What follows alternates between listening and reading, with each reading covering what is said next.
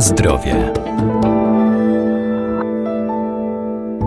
Artykuły spożywcze, które kupujemy, są w odpowiedni sposób oznakowane. Na etykiecie muszą się znaleźć m.in. takie dane jak skład produktu, warunki przechowywania i terminy przydatności. Dlatego należy je czytać, bo to dla nas cenne źródło informacji. To ważne także przy zakupie wędlin czy surowego mięsa.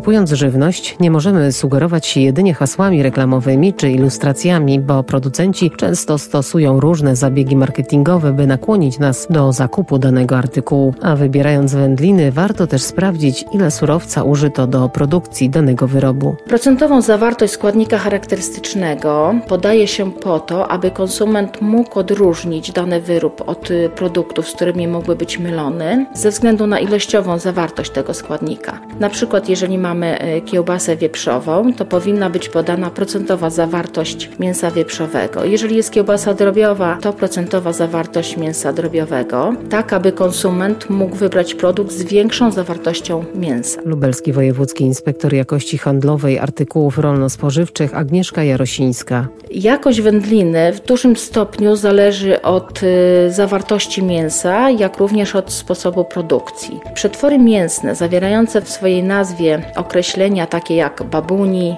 wiejski czy domowy w swoim składzie nie mogą zawierać dozwolonych substancji dodatkowych, które w żaden sposób nie są wykorzystywane podczas ym, przygotowania takiej wędliny w warunkach domowych. Na przykład karageny, glutaminian sodu, polifosforany, barwniki, aromaty, jak również y, należy tutaj dodać mięso oddzielone mechanicznie. Zwracajmy również uwagę na różnego rodzaju dodatkowe zapisy, na przykład 100 g wyrobu wyprodukowano ze 130 g mięsa wieprzowego. To oznacza, że są to produkty o wysokiej zawartości tego mięsa. Takie zapisy mogą znaleźć się na wyrobach gotowych, y, zawierających określenie np. babuni, wiejski czy domowy, jak również na wyrobach podsuszanych. Ponadto, jeżeli osłonka wędliny jest osłonką niejadalną, to taka informacja powinna znaleźć się na etykiecie. Producenci muszą podawać wszystkie składniki, jakie zostały użyte do produkcji przetworów mięsnych i składniki te zamieszcza się w formie wykazu mm, składników z podaniem ich nazwy według y, kolejności ich użycia w procesie produkcji. Nazwa surowców, które powodują alergię, powinna być podkreślona za pomocą pisma wyraźnie odróżniającego ją od reszty wykazu, przykład za pomocą pogrubionej czcionki. Na etykiecie powinny znaleźć się również informacje dotyczące procentowej zawartości składnika charakterystycznego. Wtedy, jeżeli nazwa tego składnika występuje w nazwie produktu lub jeżeli została podkreślona w oznakowaniu przy użyciu e, grafiki bądź jakichś obrazków.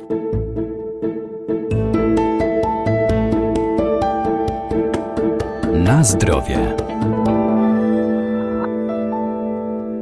Przy zakupie surowego mięsa warto dokładnie obejrzeć dany asortyment i poznać jego pochodzenie. Nazwa przetworów mięsnych oferowanych do sprzedaży e, w formie jednego dużego kawałka, a faktycznie powstałych przez sklejenie e, mniejszych fragmentów mięsa, e, oczywiście za pomocą innych składników, powinna być uzupełniona określenie, że jest to produkt z połączonych kawałków mięsa. Stosowanie w tym przypadku nazw takich jak szynka czy polędwica wprowadza konsumenta w błąd co do konsystencji produktu, ponieważ te wędliny sugerują konsumentowi, że ma do czynienia z wyrobem o y, całkowitej zachowanej strukturze tkankowej, wyprodukowanej z jednego kawałka. Świeże mięso natomiast nie może zawierać żadnych dodatków ani substancji dodatkowych i nie może być poddane żadnym procesom technologicznym, jedynie chłodzeniu i mrożeniu. Może być również pakowane próżniowo lub w atmosferze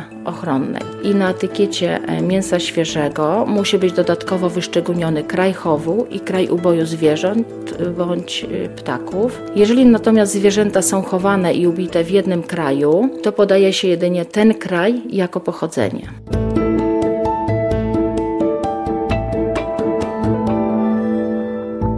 a jeżeli żywność okaże się nieświeża lub niezgodna z tym, co deklaruje na opakowaniu producent, zawsze przysługuje nam prawo do reklamacji. Składamy ją u sprzedawcy, a wszelkie nieprawidłowości co do jakości produktu lub jego oznakowania możemy zgłosić do Inspekcji Jakości Handlowej Artykułów Rolno-Spożywczych.